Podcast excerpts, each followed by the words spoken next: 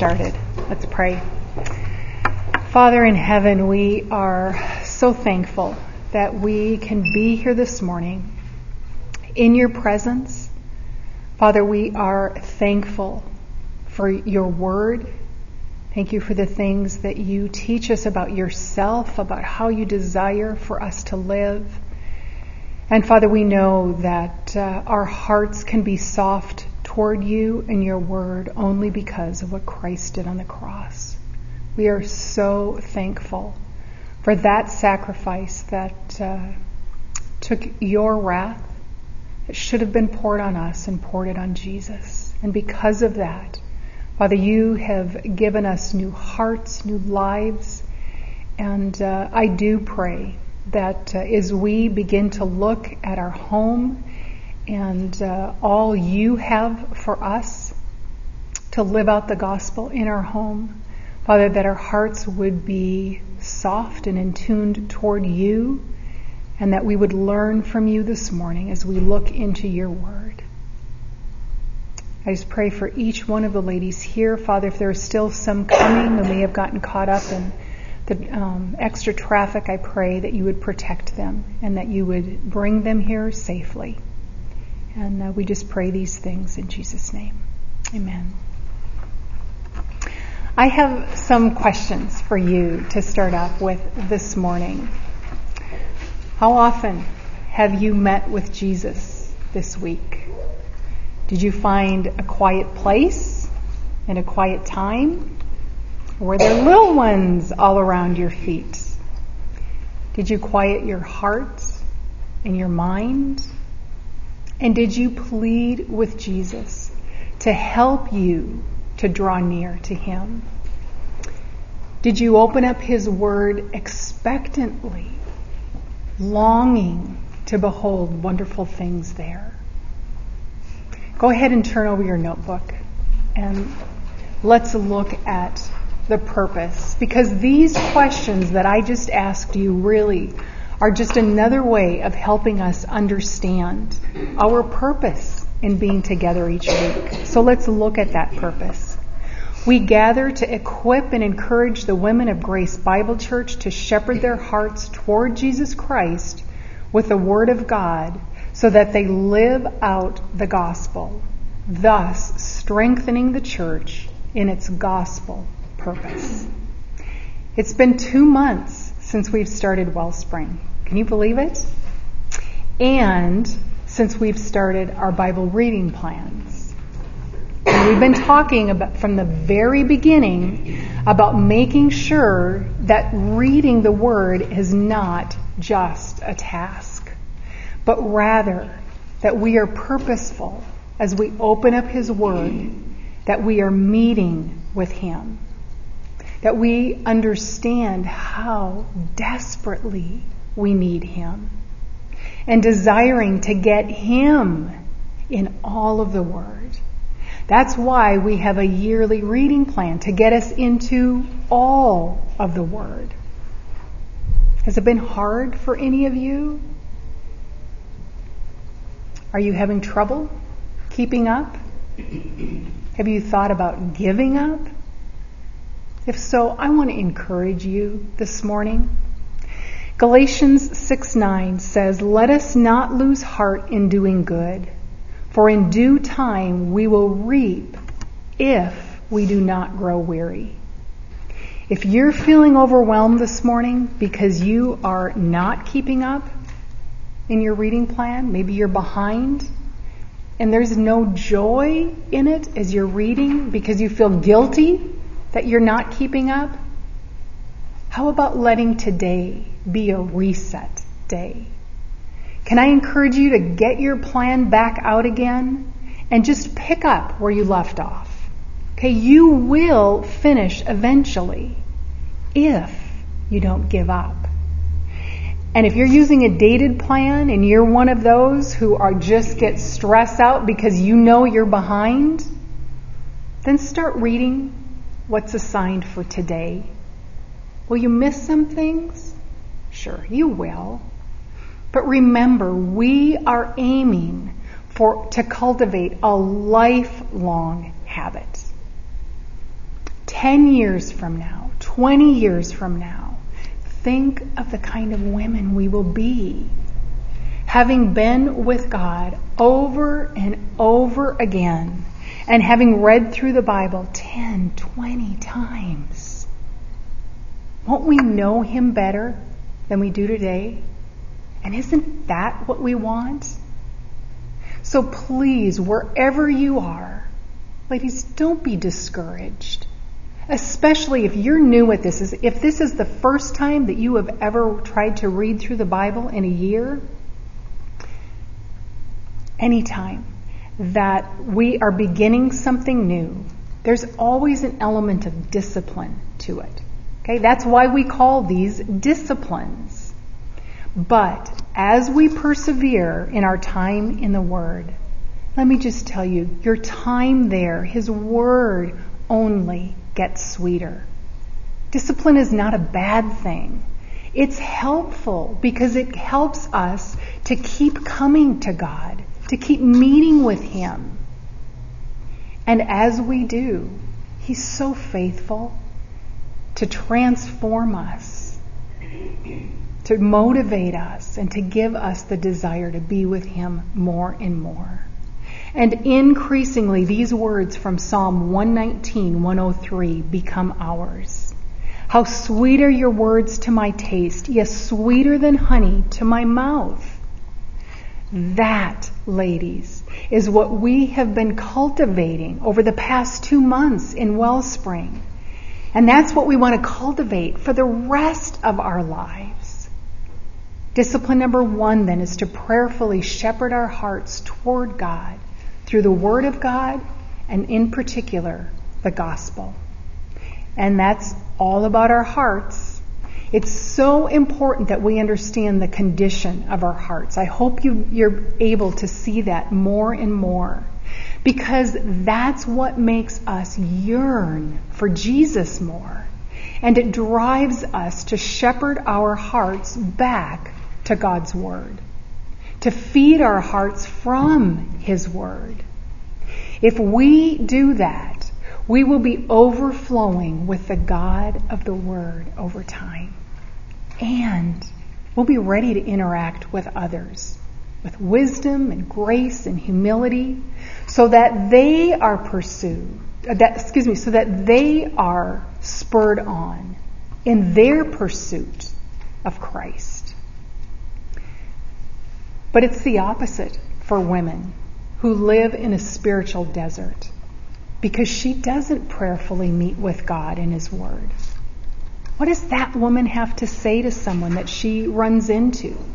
Except maybe repeat a few things that she's learned years ago, maybe months ago, or to repeat a few buzz phrases that she's heard at church, even though she's really not living them out. See, that does nothing for the growth of the body. And we want to be a part of that, right? That's not what we want to be, is just repeating things that we've learned from long ago. We don't want to be that kind of woman. For the gospel's sake and for our own heart's sake, we need to be a different kind of woman. The kind of woman that really does take her heart before God in His Word. And then discipline number two, she ministers to those in her household with her heart for God and the gospel. Today, our teaching moves into discipline number two. Not because we move on from discipline one and coast and forget all about our hearts, right? We get that. You get that, right? Okay, we never graduate from our hearts. But we're moving on to discipline number two because the household is the first place where the gospel's work in our lives has an opportunity to be responsible. Excuse me, an opportunity and a responsibility to be displayed. I was reminded last week of my own sinful heart. My home often is the place of my greatest failures and my greatest regrets. Even when I don't mean to, even when that is not my desire, I can so easily become impatient with my husband. And I can become really fr- frustrated with my mom. Maybe some of you have strained or broken relationships with family members. Some of you maybe even have lost hope. But this is what makes our home such a perfect showcase for the gospel. Isn't it just like the Lord to bring us to the end of ourselves? He did that for me last week. So that He gets all the glory for the work that He does in us as we live out our lives in our household.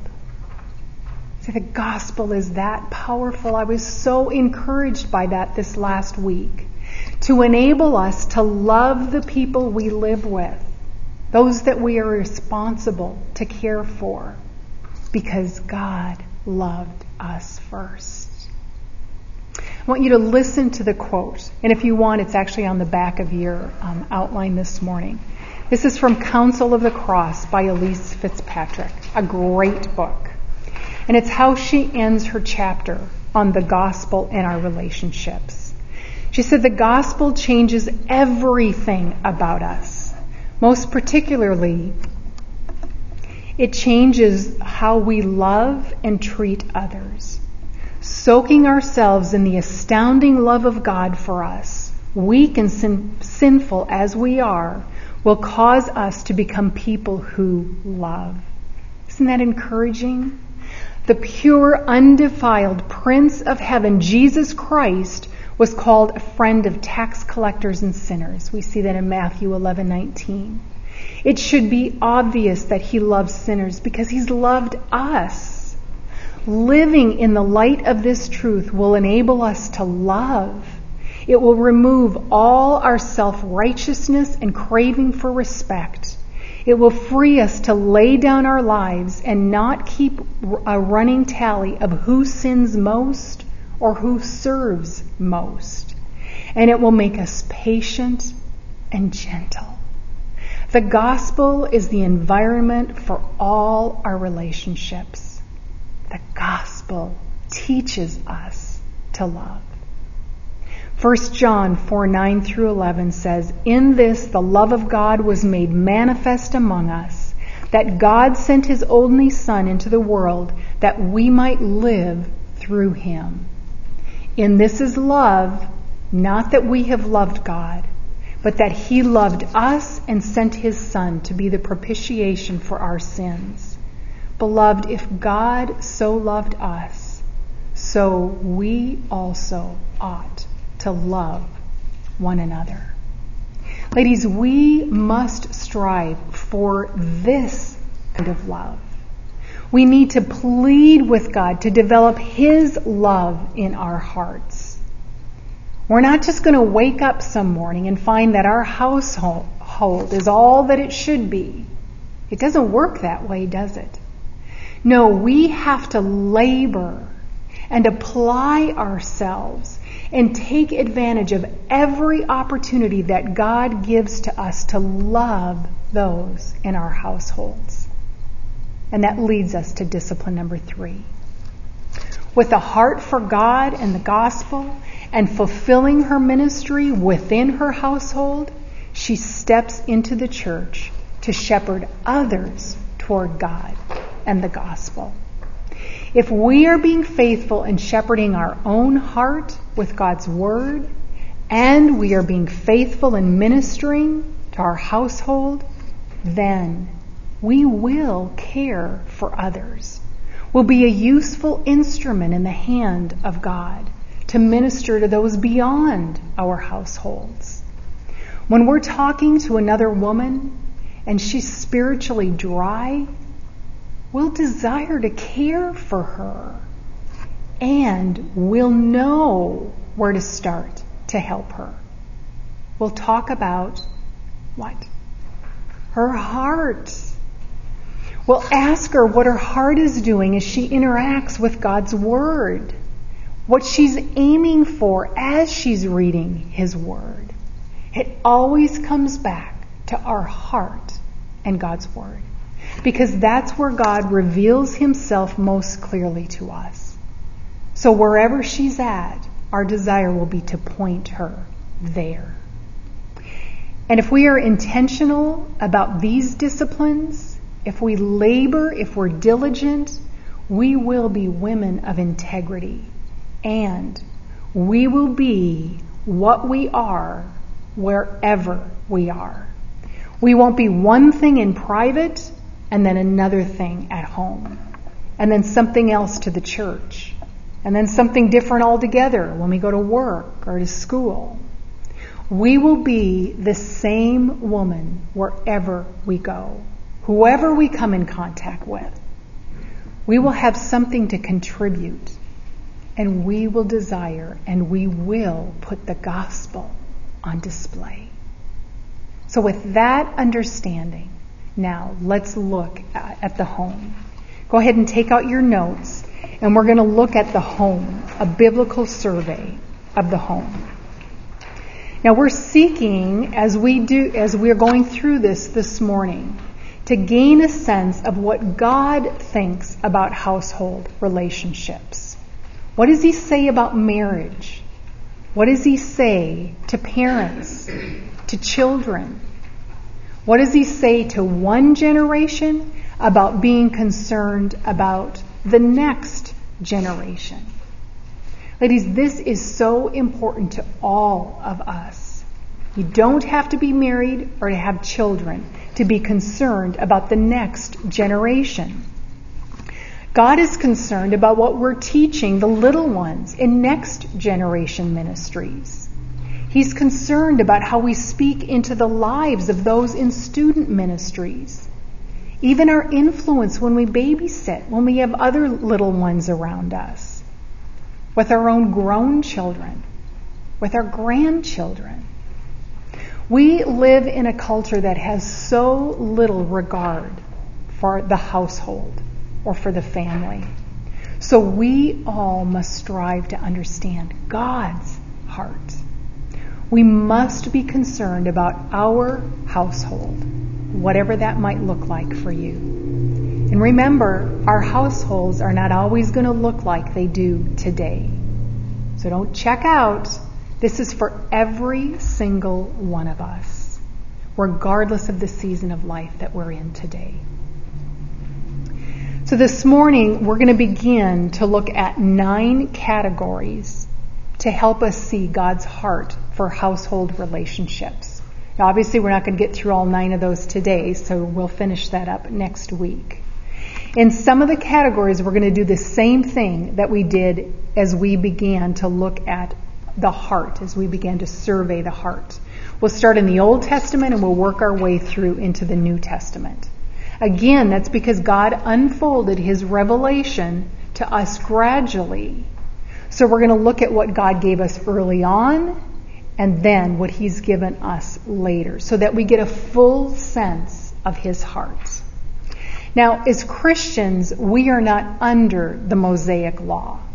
Okay, we don't obey the command, honor your father and your mother, because it's in the Ten Commandments. But we do obey it because Jesus taught it in Matthew 15 4. So, in the same way, when we see Old Testament promises, we need to understand to whom those promises were given. We'll see promises in the very first passage that we look at this morning. But those are promises to Israel, not to Christians today. So does that mean that the Mosaic law has no value to us as believers? no, absolutely not. It does because it reveals God's heart. All of Scripture is revelation, and all of Scripture is profitable. The Old Testament provides examples and it shows us the character of God. And, but when it comes to understanding what we are to do in regards to our household relationships, we want to obey for the right reason under Christ. We exalt Christ. He is greater than the Mosaic law. So let's go ahead and look at the first category the relationship between the heart and the household relationships. We're going to start in Exodus 20, verse 12. So I want you to turn there. Okay, Exodus 20:12 is in the middle of the 10 commandments. And verse 12 is the fifth commandment. The first four commandments are concerned with Israel's relationship with God. Okay, they're vertical. But here, the commandments turn and become more specifically horizontal, focused on relationships with people. Verse 12 says, Honor your father and your mother, that your days may be prolonged in the land which the Lord your God gives you. So the first human relationship that God deals with is the parent child relationship. And then in verse 14, he says, You shall not commit adultery. Again, God is focused on the home. He's concerned about the husband wife relationship. And then in verse 17, God is concerned that Israel think rightly about his neighbor's household.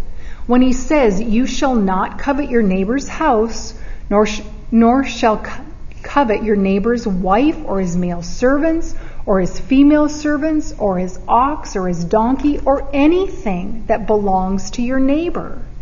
Israel was supposed to be very concerned that they were not looking wrongly at another person's household. In the Ten Commandments, we see the first thing God describes in the first four commandments is how to relate rightly to Him. But then the very next thing that he addresses is the household three times in the last six commandments. God had very specific expectations for the home as he's giving the Mosaic law. He is thinking about household relationships. The home is what God has on his mind. I want you to turn to Deuteronomy 4. We're going to look at verse 9.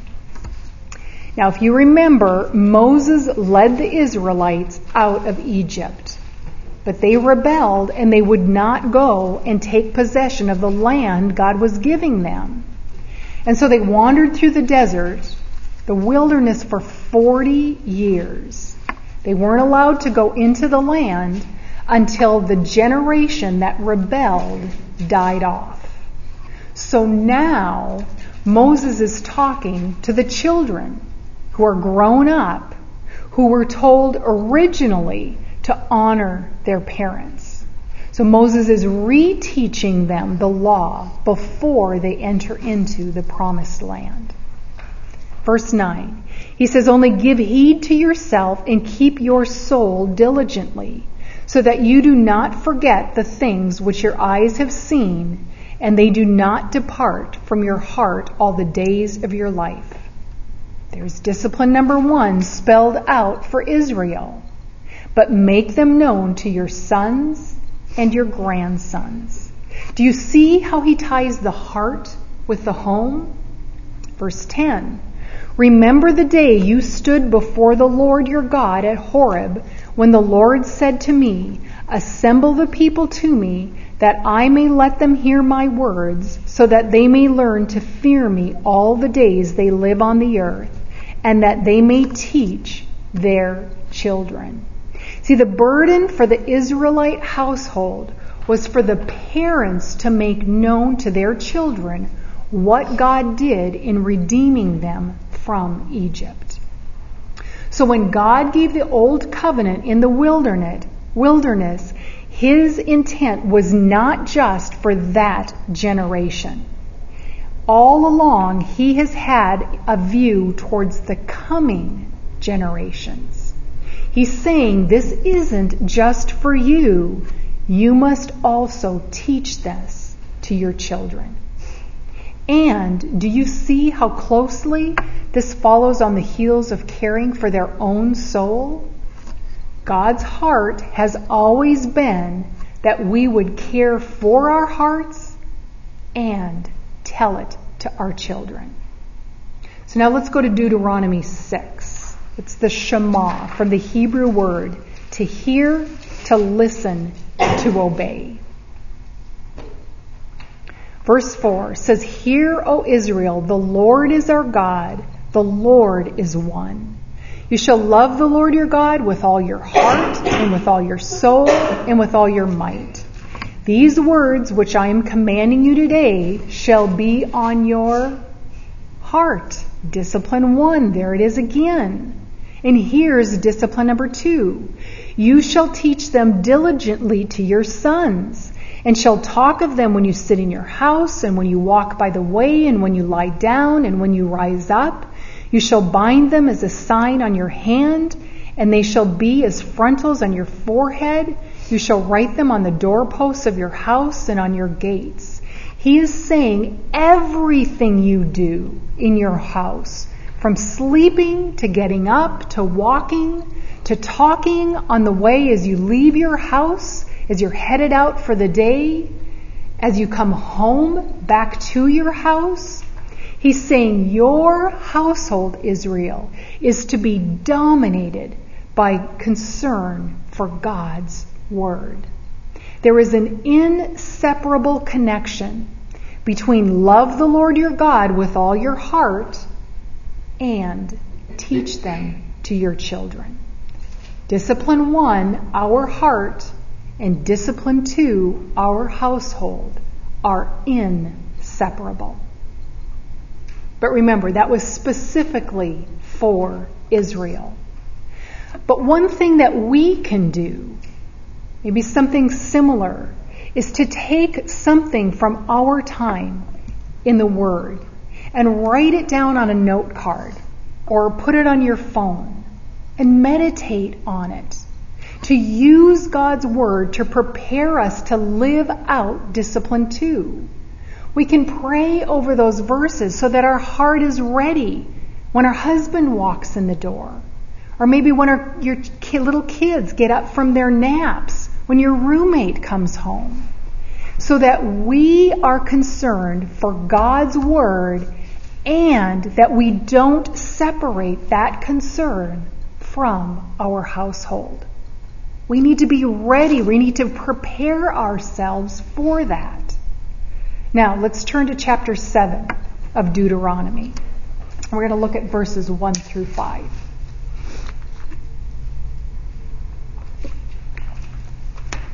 When the Lord your God brings you into the land where you are entering to possess it, and clears away many nations before you, and then he lists seven nations that are greater and stronger than them.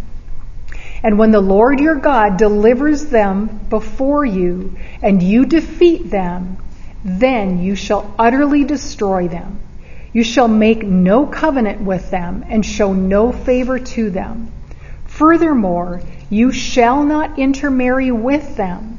You shall not give your daughters to their sons, nor shall you take their daughters for your sons. For they will turn your sons away from following me to serve other gods.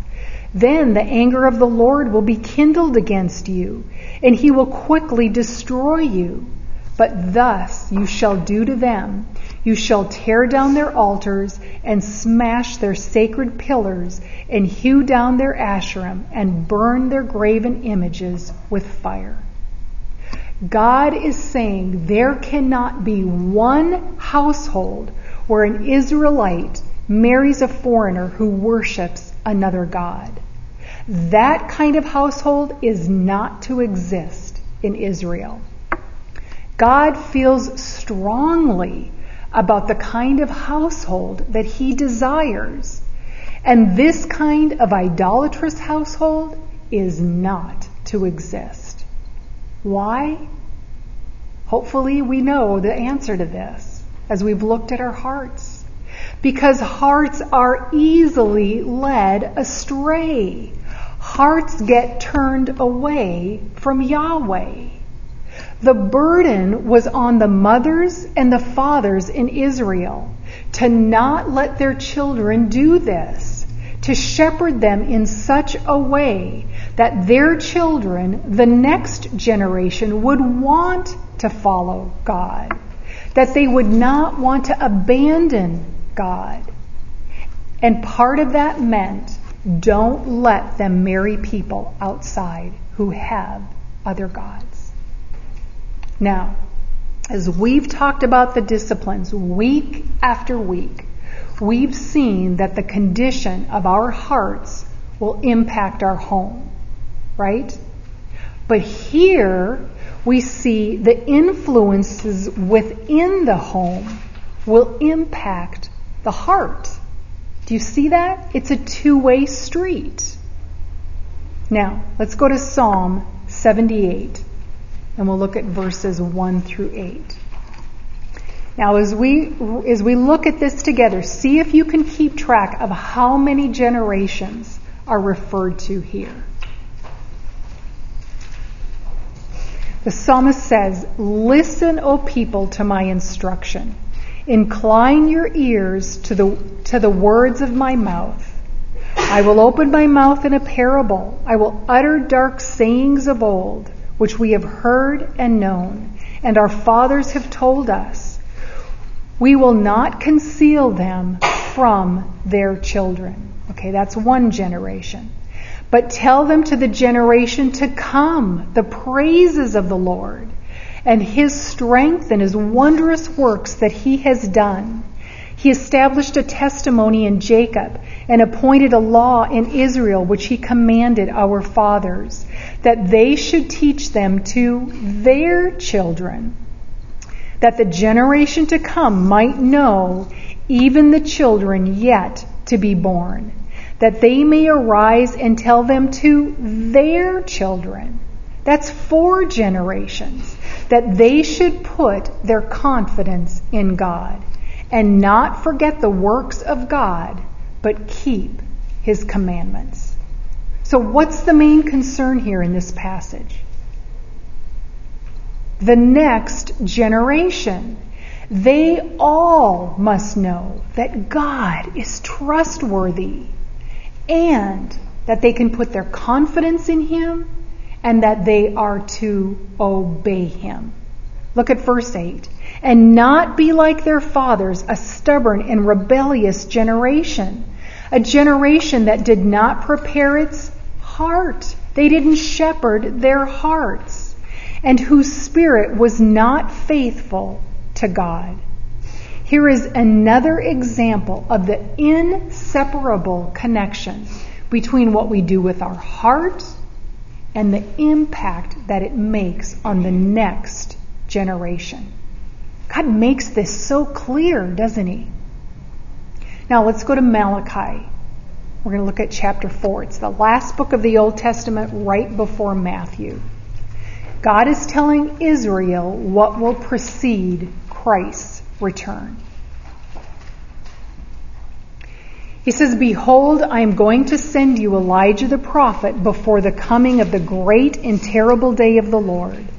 And he will restore the hearts of the fathers to their children and the hearts of the children to their fathers, so that I will not come and smite the land with a curse.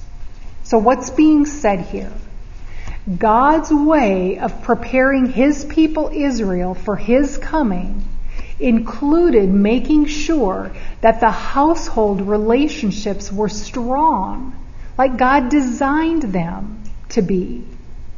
God is saying, I'm going to come and smite everything. And one of the ways that you can be ready for this is to strengthen your families. God's heart is inclined strongly toward the home.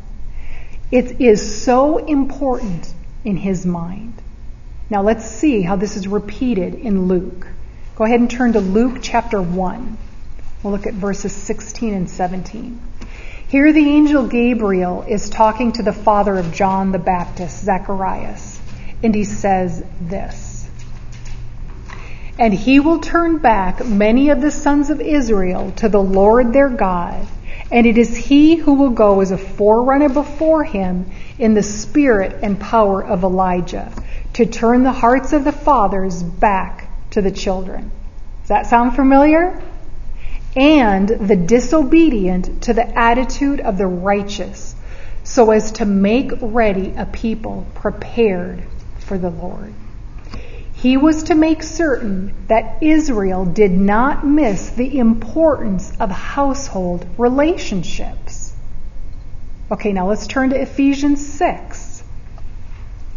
God's heart for the household relationship continues to be displayed in the New Testament. This is one I'm sure you've gone over with your children. Let's look at verses 1 through 4. Children, obey your parents in the Lord, for this is right.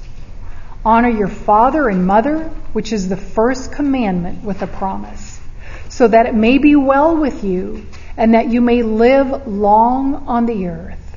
Fathers, do not provoke your children to anger, but bring them up in the discipline and instruction of the Lord.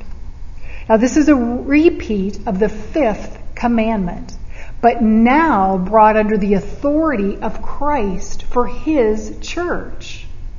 This verse also gives us the motivation for obedience. Children, obey your parents in the Lord not simply from fear of punishment, but out of a reverential love for God.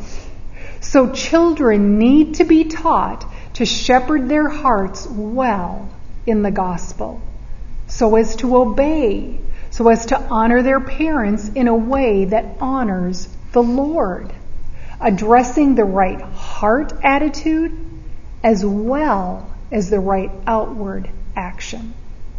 And it is the responsibility of the parents to teach their children. Now, obviously, we know God does the work in their hearts, but parents are responsible to teach them. And they are to teach them by modeling for them the attitude that they have toward God. And a parent's attitude toward God will be revealed in their attitude toward their children. You find that to be true? Do you often see how your children are mirrors, sometimes of things that are hard to see? This passage shows us that parents are to be shepherding their own hearts so as not to be frustrating their children. Now, turn to 1 Timothy chapter 3. The household is so important to God that in order to be elder qualified, a man must manage his own household well. Let's look at verses 4 and 5. He must be one who manages his own household well, keeping his children under control with all dignity. But if a man does not know how to manage his own household, how will he care for the church of God? That's how important the household relationship is to God. They are a measure of, of a man's qualification to lead others. And it's not just the men. Look at Titus 2 3 through 5. Hopefully, you have this memorized. Most of us are familiar with it. It says, Older women likewise are to be reverent in their behavior, not malicious gossips or enslaved to much wine, teaching what is good, that they may encourage the young women to, and now notice the focus on the household, to love their husbands, to love their children, to be sensible, pure, workers at home, kind, being subject to their own husbands. Why? So that the Word of God will not be dishonored. God is making it very clear that a woman's faithfulness in her home is of the utmost importance in the gospel mission of the church. Certainly, relationships with husbands and children are a part of what's in view here for women who have those relationships. But the kind of character described isn't anything that's limited to wives or to mothers. Notice that the older women are to have godly attitudes, godly speech, godly conduct, so that they are able to teach what is good. And look at what is to be taught the younger women. Besides loving relationships with their family, they are to be taught self control, purity, diligence, kindness. These are all character qualities we all need to live out, especially in our household, so that God's word will not be dishonored. Now, the word dishonored in the Greek is blasphemed. It means to speak evil of.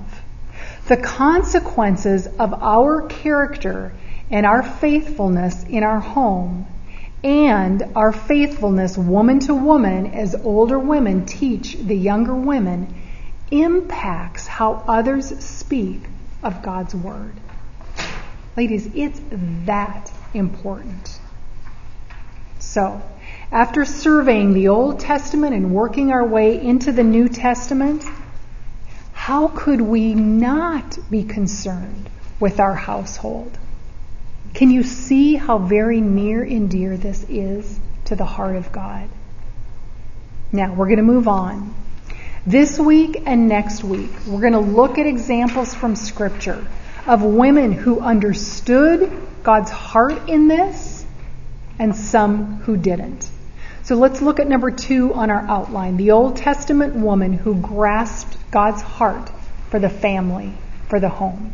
I want you to turn to the book of Ruth. Now, this book takes place during the time of Judges. The book of Judges ends with these words In those days, there was no king in Israel. Everyone did what was right in his own eyes. That was the spiritual climate. No submission to God, no submission to authority. Let's just decide for ourselves what we think is right. Okay, does that sound familiar? It's kind of like our culture today, isn't it? But Ruth's life was a refreshing exception to that. In Ruth 1, we find a man named Elimelech who takes his wife Naomi and his sons and he moves to Moab because of a famine in Israel. And there Elimelech dies and then after that his sons marry Moabite women, and then the sons die. Naomi hears that the famine is over back in Israel, and so she heads home. At first, her daughters in law desire to go with her, but Naomi encourages them to stay in Moab. One of them agrees, but the other one, Ruth, clings to Naomi. Again, Naomi urges her, go back, like your sister in law did, back to your people and to your Moabite gods. But Ruth responds with a bold declaration of faith. Look at verse 16 of chapter 1. But Ruth said, Do not urge me to leave you or turn back from following you. For where you go, I will go and where you lodge, I will lodge. And listen to this Your people shall be my people, and your God my God. Ruth didn't want to stay in Moab, and she didn't want to go back to the Moabite gods. She makes a bold pronouncement that Naomi's God, Yahweh, the one true God, is her God. Now listen to what she says next. Where you die, I will die, and there I will be buried. Thus may Yahweh do to me, and worse, if anything but death parts you and me. See, in Ruth's mind, to have Yahweh as her God meant being devoted to her mother in law. Ruth is a beautiful role model of a woman whose heart for the one true God was first demonstrated by loving her widowed mother in law. That same mother in law who told her to go back to Moab and the Moabite gods and to find a husband there. The mother in law who, by her own admission, was bitter We see that in chapter 1, verse 20. She returns to her home in Bethlehem, and the other women say, Is this Naomi? And then verse 20. Naomi says, Do not call me Naomi, which means pleasant, but call me Mara, which means bitter, for the Almighty has dealt bitterly with me. See, she isn't just bitter, she's bitter at God. And remember, we saw a few weeks back that bitterness is evidence of pride? There's a sense of entitlement here. I think she thinks that she deserves better.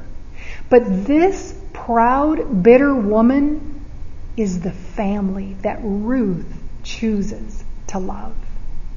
Let's look at how she cares for Naomi. Turn to chapter 2, verse 2. Ruth the Moabitess said to Naomi, Please let me go to the field and glean among the ears of grain after one in whose sight I might find favor.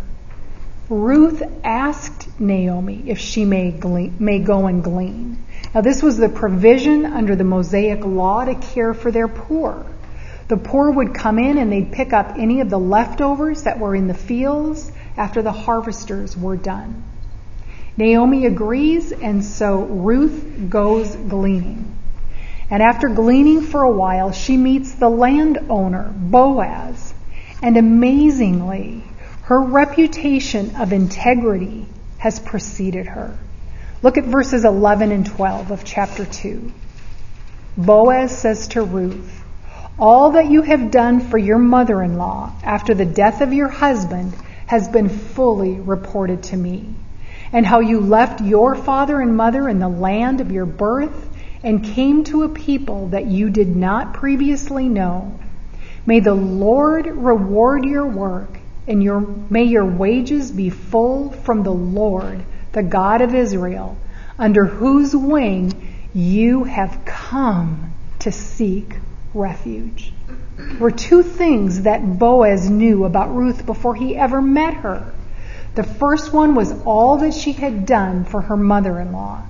And the second was that she sought refuge under the wing of Yahweh, the God of Israel.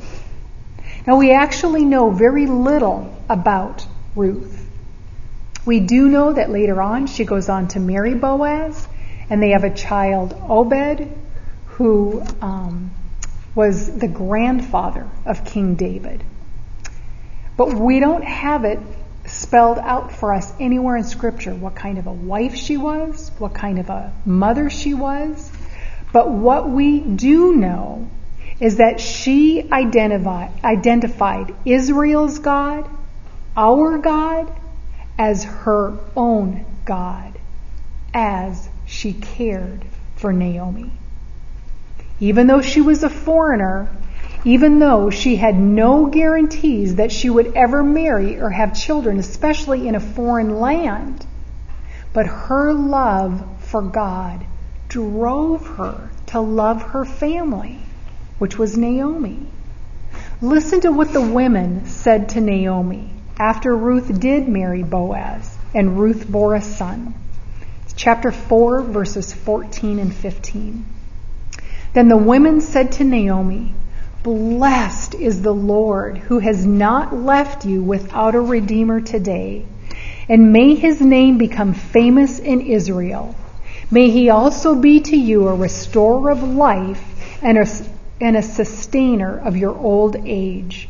For your daughter in law, who loves you and is better to you than seven sons. Now think of that culture. That's saying a lot. Has given birth to him. Ruth demonstrates that for us. God's heart for the family and the home. You see how important that is to God, and Ruth got it. So, to wrap up this morning, I want to ask you a few more questions. And these are going to be in your homework that uh, is due next week. Thinking about what God to say, has to say about our households. Have you found yourself playing leapfrog over your household relationships? It might be to get to ministry, but it also could be to get to that to do list that drives you, that drives me. Think about the spiritual influence that you do have in your home. What do you see as the fruit or the consequences of that influence?